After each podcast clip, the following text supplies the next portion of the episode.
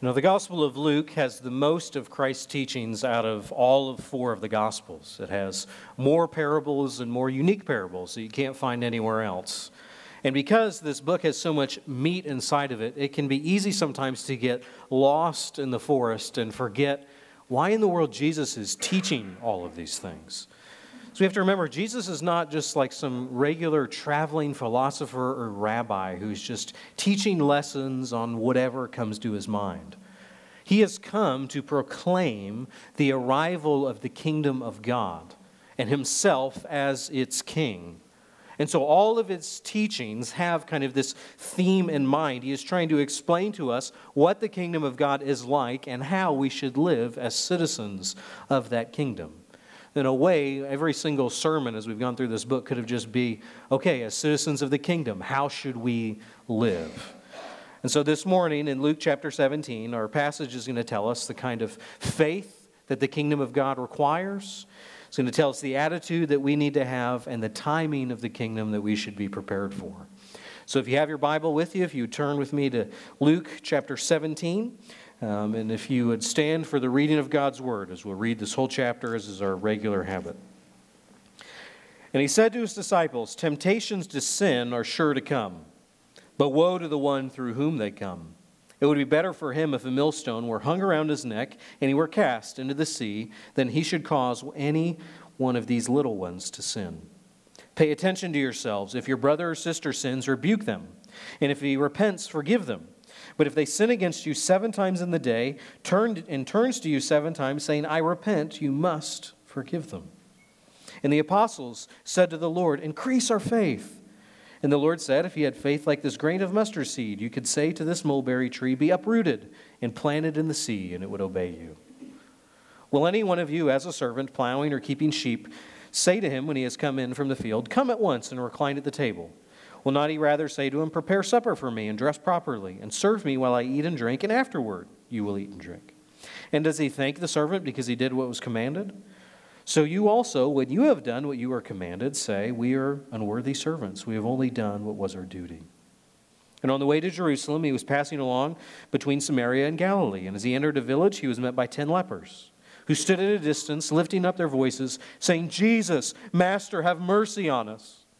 And when he saw them, he said to them, Go, show yourselves to the priests. And as they went, they were cleansed.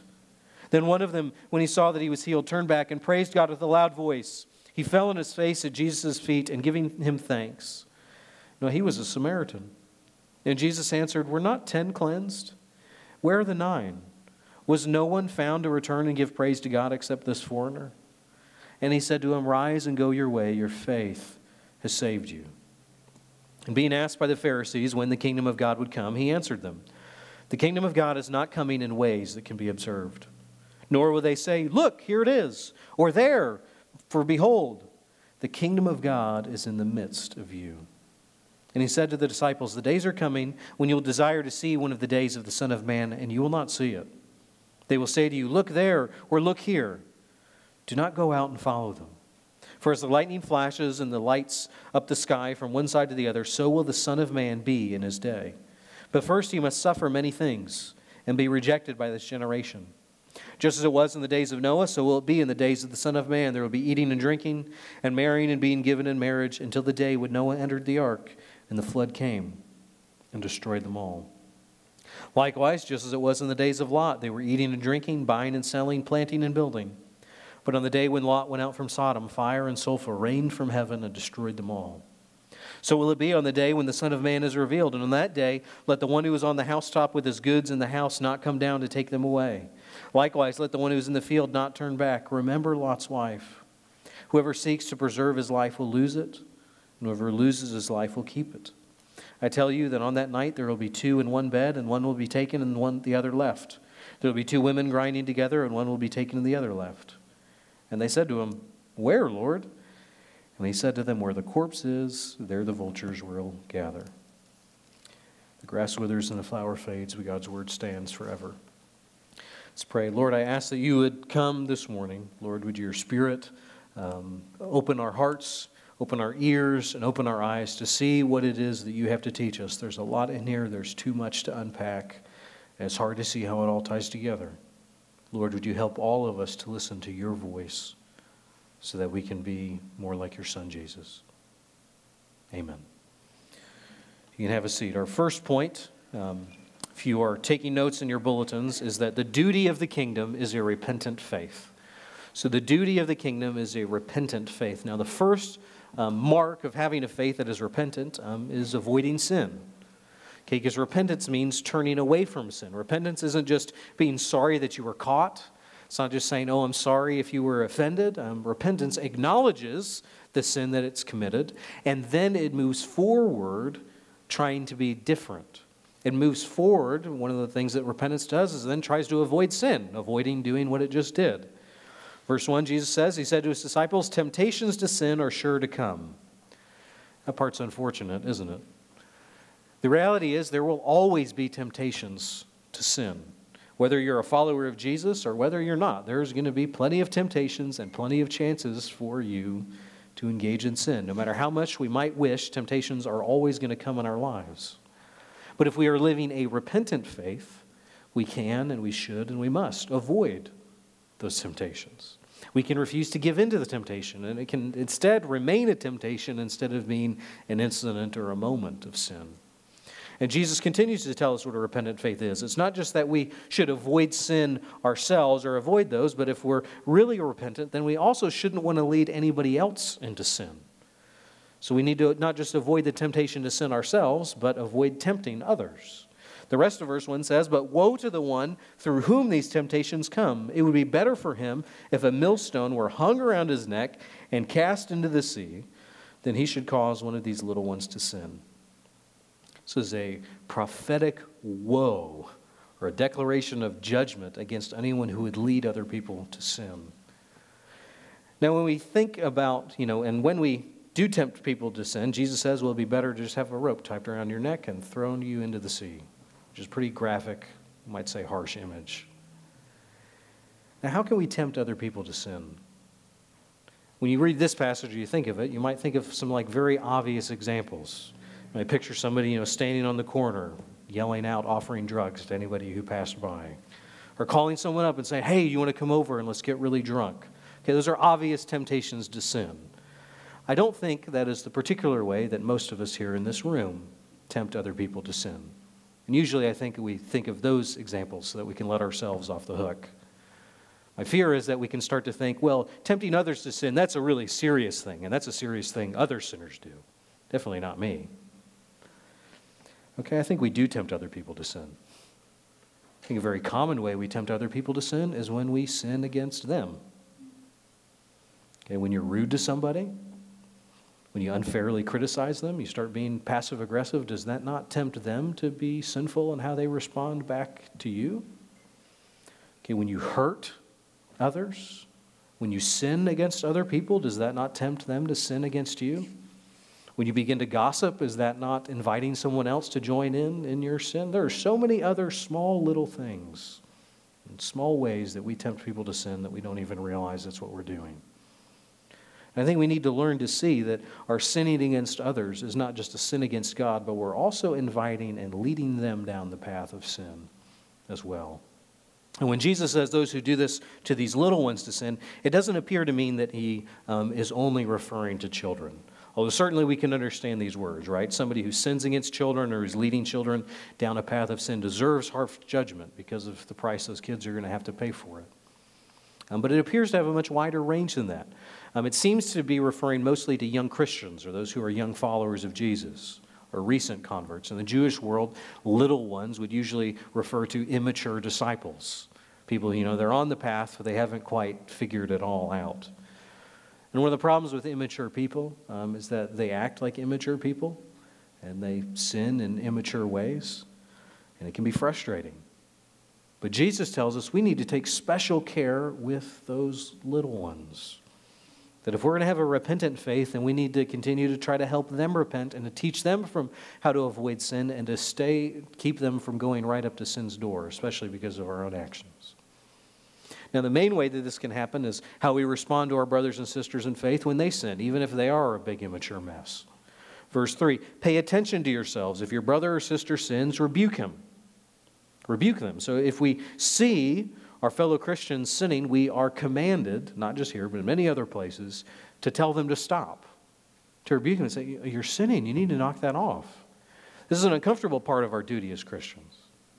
Okay, now we're not supposed to go around rebuking unbelievers or rebuking everybody we see, but we are commanded to rebuke our brothers and sisters in the faith when they are not following Jesus. It's not that we correct everybody, but we are to correct each other, especially in our own local church where we have ties and are part of the same family. And if he repents, then forgive him. And if he sins against you seven times in that day and turns to you seven times saying, I repent, you must forgive him. This part's also hard. So part of our responsibility is not just to rebuke them, but then if they repent, to then forgive them. Now, this doesn't mean that there's no consequences for sin. It doesn't mean that it, we might not need to put up healthy boundaries or that there will have to be, you know, repercussions for what they've done, but it does mean that if they repent, there must be forgiveness. There has to be a way forward and a path towards redemption and towards restoration. After all, this is a picture of the gospel, isn't it? I mean, we have to repeatedly forgive other people, even if seven times on the same day they keep doing the same thing. My kids only have to do something twice before I'm losing my mind on the same day. Somebody does the same thing seven times, we're supposed to continue to forgive them. Why? Because that's what Jesus did for us. That's what Jesus continues to do for all of us every day. I don't know about you, but I think we probably all sin a little more than seven times in a day. And yet Jesus forgives us. And because of his forgiveness, we should forgive one another. Now, that sounds really hard. It's hard to forgive somebody repeatedly for the thing that they keep doing. And if we're going to do that, we need to have faith. And we might need to have a little more faith than we do right now, which is why the disciples in verse 5 say, Increase our faith. This is a good response. We're asking for God's help. Lord, man, that sounds hard. You're going to have to help me do that. I think they, you know, they're saying, okay, I've got some faith, but I obviously need more. And this is where Jesus responds with one of his more famous statements. Jesus or the Lord says to him in verse 6, If you had faith like a grain of mustard seed, you could say to this mulberry tree, Be uprooted and plant in the sea, and it would obey you. Now, I think we can get a little off track sometimes on what this statement means. This doesn't seem to be Jesus um, talking about all the amazing things we could accomplish if we just had faith. And I don't think this is just Jesus saying, if you just really believed, um, you could just go and work miracles. You could heal the blind. You could make it rain from heaven whenever you wanted. You could call out bears like Elijah, you know, destroy your enemies. I don't think that's what Jesus is saying here in this. What he seems to be saying is if you had faith, that if you just have a small amount of faith, it is enough to do more than you could imagine to accomplish the impossible, like forgiving somebody you really don't want to forgive who continues again and again and again and again to sin against you. But if you have faith, and if you have a repentant faith, you can. We don't need to have faith um, like Peter when he took that first step out on the water. We don't have to have faith like King David when he fought the giant Goliath without fear. We don't have to have the faith of Shadrach, Meshach, and Abednego to go into the flame saying, well, maybe God will save me, maybe he won't. We just need to have a little faith. Because a little faith, even as small as a mustard seed, if it's in Jesus, is all that's required, and it is more than enough to do what he asks. He then tells us a, re- a short story about a servant, um, which can be strange and confusing. And seven, you know, if any one of you, if you have a servant plowing or keeping sheep, say to him when he's come in the field, Come at once, recline at the table. Or will he not say, No, get to work, prepare supper for me, dress properly, serve me while I eat, and afterwards you can eat and drink? And does he thank the servant because of what he's done? Uh, the, the implied answer is supposed to be no. So you also, when you've done that you're commanded, should say, We are unworthy servants. We've only done what is our duty. This is a quick illustration of a servant doing whatever his master commands. He says, Go get dressed. He gets dressed. Feed me. He does it. And in verse 9, that phrase, you know, do you thank the servant? It doesn't just mean like he says, Oh, thank you for doing that. It more means like he finds, is he going to find favor? Is he going to give him um, extra blessings and say, Oh my goodness, I can't believe you did what I asked here. I'm going to give you, you know, a new car, an inheritance. I'm going to give you so much more than you could have imagined.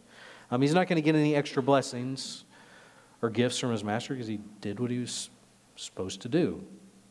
Duh. Why? The servant's just done his duty. He's not gone above and beyond. He's not done what no one is due. He's done what was expected. He's done what is commanded. And so, just as the servant in the story does what he was commanded, so are we supposed to. We have been commanded to have a repentant faith, to forgive one another, to avoid sin, to not lead others into temptation. And so, we should do our duty. We should do it. And this is what citizens of the kingdom of God do. This is what we've been commanded by our king to do. And when we hear duty, we can, can have such a negative connotation sometimes, at least it does for me. Um, but this isn't Jesus telling us to you know, do it out of drudgery. It's not like we got to drag our feet um, in faith. Well, God commanded me. I guess, I guess I have to do this. It, it's meant to be, um, and this faith is supposed to be natural. It should just abound out of us, and it should just come. It should be as natural as breathing. We should just be people who repent of our sin. We should be people who confront one another when they sin. We should be a people who forgive one another as soon as they repent. We, even if we have to keep forgiving one another, we just do it. We should be a people who have faith, no matter how small. And we shouldn't do it because we're trying to earn something. We shouldn't do it um, because we're trying to earn salvation or eternal rewards. We should do it just because it's who we are. It is our duty. It is what part of just being a Christian means. We can't imagine any other way to live.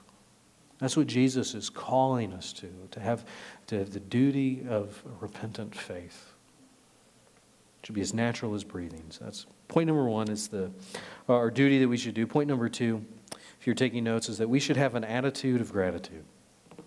Or the attitude of the kingdom is gratitude. If we are citizens of the kingdom of God, if we are followers of Jesus, we should be a people who are continually grateful that we get to be a part of this kingdom. We should be grateful for the mercy that Jesus has shown us. And Jesus shows us and demonstrates this through his interaction with some lepers in verse 11. On the way to Jerusalem, he's passing along Samaria and Galilee, and he entered a village. He was met by 10 lepers who stood at a distance. So he comes into this village. There's some lepers. They're not close, they seem to be very far away. And they're so far away, they have to yell at Jesus so he can hear them. And they lifted up their voices. They're yelling, saying, Jesus, Master, have mercy on us. And so they stand at a distance because they're unclean, right? They can't come close to people. Even when they are in the village, if they were ever allowed to be around it, they're having to constantly yell out, unclean, unclean, stay away from me. But this time, their voices are not being lifted up to shout that they are unclean. They're crying out and they're begging for mercy. 14, and when Jesus sees them, he said to them, Go and show yourselves to the priest. Jesus answers, He does show them mercy. Because anyone who dares to cry out to Jesus, to ask for mercy, will receive it. You can cry out to Jesus wherever you are. You can scream it aloud from the street. You can whisper it quietly in your heart. But all who cry out to Jesus will be heard and will find it. They cry out in faith. And he tells them something interesting, though. He doesn't heal them immediately. Um, he tells them, Go and show yourselves to the priest. Now, we might wonder why does he do that? They would not have wondered, especially as lepers. They would know exactly why. Leviticus 13 describes in detail what leprosy looks like, what leprosy, how leprosy is supposed to be handled, and what they're supposed to do. And one of the things is they have to wait till it goes away, and when it goes away, they can't stop yelling unclean. They can't go and participate in worship of Israel's life until they go to the priest and they show themselves there. The priest has to see them, the priest has to examine them, and then look at them and say, okay, now you are healed. Now you are clean. So Jesus is saying, Go see the priest. Show the priest your bodies. Now, if the lepers looked down as Jesus said it, they would still say, uh, Well, I still have leprosy here. I haven't been healed yet. They would know that it hasn't been healed yet, and so they're having to go towards the priest in faith, trusting that Jesus will heal them, even though he hasn't yet. Jesus is asking them to start walking towards the priest, believing that he'll heal them. It would have taken faith to take that first step in that direction. Reminds me of Abraham being called by God. Abraham, leave your father and your house and everything you know, go to a place that I'll show you. I won't even tell you where it is yet. Just start walking. And like Abraham, these lepers go in faith. And as they went, as they take those steps in obedience, they were cleansed. As they're going on the journey, they're made clean. And somewhere, don't know exactly where, while they're walking, one of them looks down and notices it happened. He did heal us. 15, one of them, when he saw that he was healed, one of them happens to look down and notice. Jesus heard their cry, and immediately he turned back. He praises God with a loud voice. He runs all the way back, falls on his face at Jesus' feet, and gives him thanks. Now he was a Samaritan. That same loud voice before that cried out loudly, begging for mercy, now cries out, shouting and lifting his voice in praise. The voice that cried out, unclean, now praises the God who makes people clean. And this leper goes right to Jesus. No longer is he at a distance yelling across town or across the street. He is at Jesus' feet and he falls at them. Now, we don't know for sure. I think it's likely he probably touched Jesus because now he could. And he specifically is thanking Jesus for healing him. This is remarkable for a number of reasons, especially because he's a Samaritan. He's the least likely person to come back. He's the least likely person to have faith. He's the least likely person to be grateful to this Jewish rabbi for healing him. But he does. It also seems that he doesn't wait before going to the priest. He doesn't wait. He doesn't go to the priest first. He doesn't wait until he's been declared clean. Before he does anything, he runs right back to Jesus to praise him and to thank him. This is when Jesus says, Well, didn't I heal 10 of you? Where are the other nine? Was no one found to return and give praise except this foreigner? Now, Jesus wants to know why only one came back. Ten of them were cleaned, but the only one who came back was the Samaritan, the unexpected one. This isn't Jesus not liking Samaritans. This is Jesus trying to use the Samaritan as a positive example to show how flawed and sinful the other Jewish lepers are. The Samaritans were thought to be heretics, they were enemies, not the heroes. But all throughout the Bible, it is the unexpected people, it is the foreigners, it is the far off, it is the weak and the overlooked who have true faith. And here it's the Samaritan leper who has true gratitude that can't wait to go thank Jesus while the others don't ever seem to come back. Maybe they thought they would put it off, but they never return. And in 19, Jesus says to him, Rise and go your way. Your faith has made you well. Tells him, Stand up, go back to the priest now. I think. Continue on your way, get back to your life. And he says, Your faith has saved you. I don't think it's just that your faith has made you well or that it's healed you. I think this is Jesus saying that you, because of your faith and your gratitude and your trust in what I have given, it is given you salvation. Now, the question I think we need to ask ourselves as we read this story is um, Are we grateful? Are we grateful to the mercy that God has given us? I mean, there are millions or billions of people that experience great blessings from God, and not all of us are grateful. Not all of us ex- appreciate the mercy that we've seen. For some of us, salvation is old news, something we celebrated a long time ago.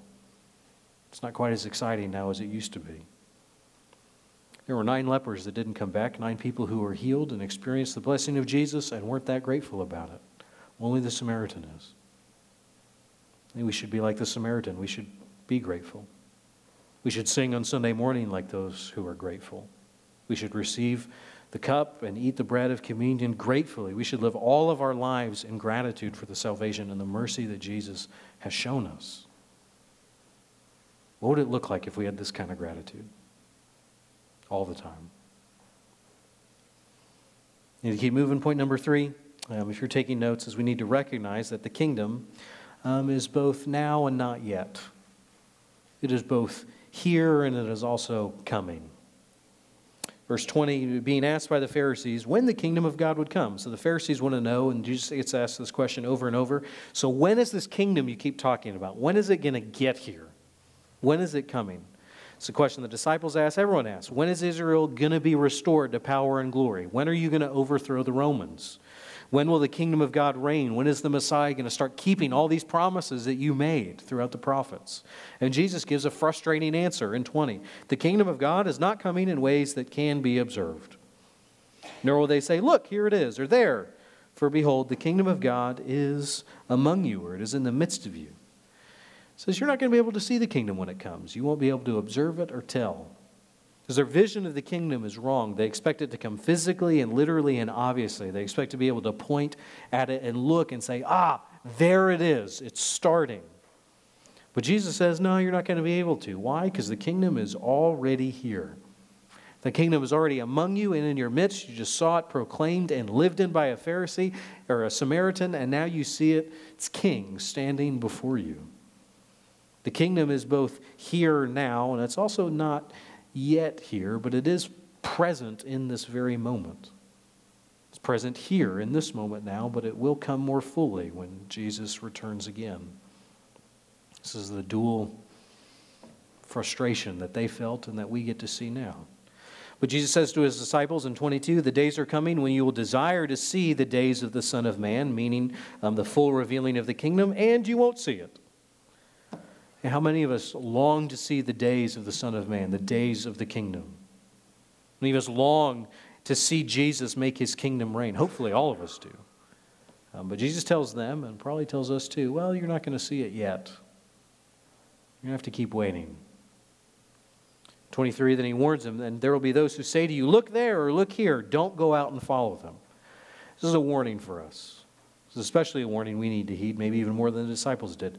There's going to be so many people who will try to tell you, the end is coming, it's here. So people who try to uh, predict the appearance of the kingdom, when Jesus will return. They're going to pull out their charts, all their knowledge of prophecy, and say, Here, look at this news story. Oh, look what's happening over here. Read the newspaper. Watch this TikTok I saw. See, the kingdom of God's coming. Prophecies being fulfilled. We're so close to the end times. Jesus says, don't listen to any of those people. Don't listen to those who say, look here and look over there. Don't go out. Don't follow them. Don't pay attention to them. Okay, I think this is really relevant for us today. Okay, there's a war going on right now. Well, there's many of them, but there's one in Israel and Palestine and the terrorist organization Hamas. And there are many who are tempted, and I've already heard them and get emails from random people all the time who just email every pastor they can find, who try to point out to every war, every news thing that happens in the Middle East or in Israel. And try to explain what all of it means and tell you, oh, see this prophecy, and I know it. The end is almost here. Jesus says, do not listen to any of those people. Do not pay attention to them. No one will be able to figure out the future coming of the kingdom ahead of time. Not even the Son of Man knows the day or the hour. 24, for as lightning flashes and lights up the sky from one side to the other, so will the Son of Man be in his day. Okay, if you are outside and it is dark and light, your eyes are open and lightning flashes, you will see it. It's hard to miss. It lights up the whole sky, you can hear the thunder boom. And just as you can't miss it when lightning comes, no one's going to miss the kingdom when it comes in the future. You're not going to have to debate and wonder and sit around and argue, well, which version of millennialism or the thousand year reign is correct? Okay, when it comes, it'll be very obvious, and everyone will have it figured out. We will all know. Many of us will say, oh, I was wrong. I didn't get that right. But here it is. But when will it come? 25, he says, well, first, Jesus has to suffer many things and be rejected by this generation. The kingdom of Jesus can't come until he suffers and dies. The glory of the kingdom only comes after suffering and death.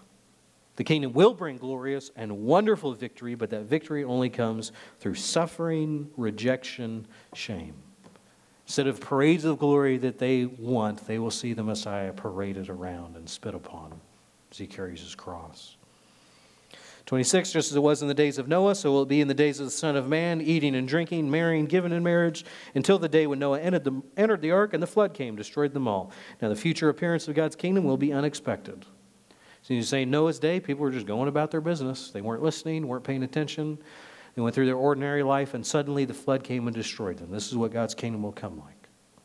It will come unexpectedly, suddenly, and it seems then too the wicked and evil will be destroyed. And likewise, just as in the days of Lot, we're going to talk about this on Wednesday. Um, they were eating and drinking, buying and selling, planting and building, but on the day when Lot went out from Sodom, fire and sulfur rained from heaven, destroyed them all. The same thing happened in Sodom. They're going through their normal day, God's judgment came. Verse 30 So it will be like that when the Son of Man is revealed on that day. God's kingdom is going to come like those days. And on that day, when it comes, the wicked will face justice. Those who have not put their faith in Jesus, those who have not begged for mercy, will no longer find it. And this is the day when justice will finally reign and all the wrong will be cast out of this world. And on that day, 31, let the one who's on the housetop with his goods in the house not come down to take them away, and with the one who's in the field not turn back. The point of us here, what Jesus is trying to say, okay, isn't trying to figure out all the details of his coming how all these things line up, and it's very tempting to, and I, I really wish that I could too, and I haven't figured it out yet, and I'm trying. The point of it is that we're supposed to be ready. Don't be like what the world is doing, but be preparing for that day. Recognize that, well, part of the kingdom is already here and part of the kingdom is going to come. And 32, we need to remember Lot's wife. This is the key part. If you don't, if you don't understand anything in the whole last part of this chapter, that's okay. Just focus on 32, 33. Remember Lot's wife. Whoever seeks to preserve his life will lose it. Whoever loses his life will keep it. Lot was saved from Sodom and Gomorrah, but Lot's wife looked back, and it's not just that she looked back on what was happening, it was that she looked back with longing. She wanted to go back. She wanted to return to that life instead of the salvation that God offered. And so she died. Likewise, we need to not look back. We need to look forward to the kingdom that is to come, whenever it is, whatever it will look like, however it might come and be envisioned. And we need to love and long for God's kingdom more than any kingdom of this world. And we need to live for that eternal future instead of the present that is going to fade away and disappear. 34 I tell you, in that night there will be two in bed. One will be taken, one will be left. Two will be grinding together, one will be taken, another will be left. This is a very famous image. Kingdom appears, some are taken, some are left. Here, it's really not clear at all what that means. Okay, being taken could be a good thing, as in taken away and saved from judgment, or it could be the more normal use of taken, which means taken away to judgment and to death, as being washed away by the flood or fire or sulfur, and the only people who remain are the righteous. Now, I, I personally um, don't believe in the rapture. I don't think there's going to be like a secret coming of Jesus before his true and final return. I've studied, I've tried. Um, I just don't see it in the scripture. It seems to me to say that Jesus' coming is going to be obvious and not secret or mysterious. Um, I think he'll return in power and glory after a period of suffering and tribulation, and then the kingdom gets set up. Now, I could be wrong. I'm wrong about a lot of things, so I could be wrong on that one. Um, maybe the Bible does teach the rapture, maybe it does teach a secret coming. It's not super obvious here in just these verses in this place. The main idea of it, anyway, with all of this, is that we need to be ready because some people are going to be ready and others aren't. And if that part's not clear, 37 is really unclear. So they say to him, uh, Where, Lord? And he says to them, Where the corpse is, there the vultures will gather strange, it's hard to understand. It seems to me, I think, best as I can get, the disciples are asking, well, where are these people being taken? And Jesus says, where the corpses and the vultures were gathered. Um, seems like not a good place to be taken, I don't think. Or wherever this is, it's not good. Now, again, we can get, um, we can get distracted. Maybe I'm getting distracted. Um, by all the questions and all the things we don't understand about God's kingdom and the not yet part of it and when it will come. We can chase down um, all those questions. We can read all the commentaries and all the scholars. I did a lot of that this week. There's about 53 different answers for what Jesus means. And 37, I read them all, um, gave you the best one I got. And I'm, you know, you could push me off of it. I'm not totally convinced. Okay, part of that is the point, I think. Okay, we don't have all of the answers, and we never will have all of the answers until the kingdom comes. And when it does, we're not going to miss it. I promise you. Whether you spend the rest of your life studying nothing but the coming of the kingdom or you never give it a second thought, it's going to come, and when it comes, you'll know. And you'll see it, and it'll be wonderful if you put your faith in Jesus. So for now, I think for us is should pay a little more attention. What Jesus is trying to get the Pharisees and his disciples to see is yeah, the kingdom's going to come, there's going to be other stuff about it, but it's already here in your midst that you need to pay attention to the part of the kingdom that is here today. The kingdom that is indestructible and will never fade. The kingdom whose light will continue to shine no matter how dark the world gets. A kingdom whose king has already arrived, and our salvation is not off in the future. Jesus already brought it in his life, death, and resurrection.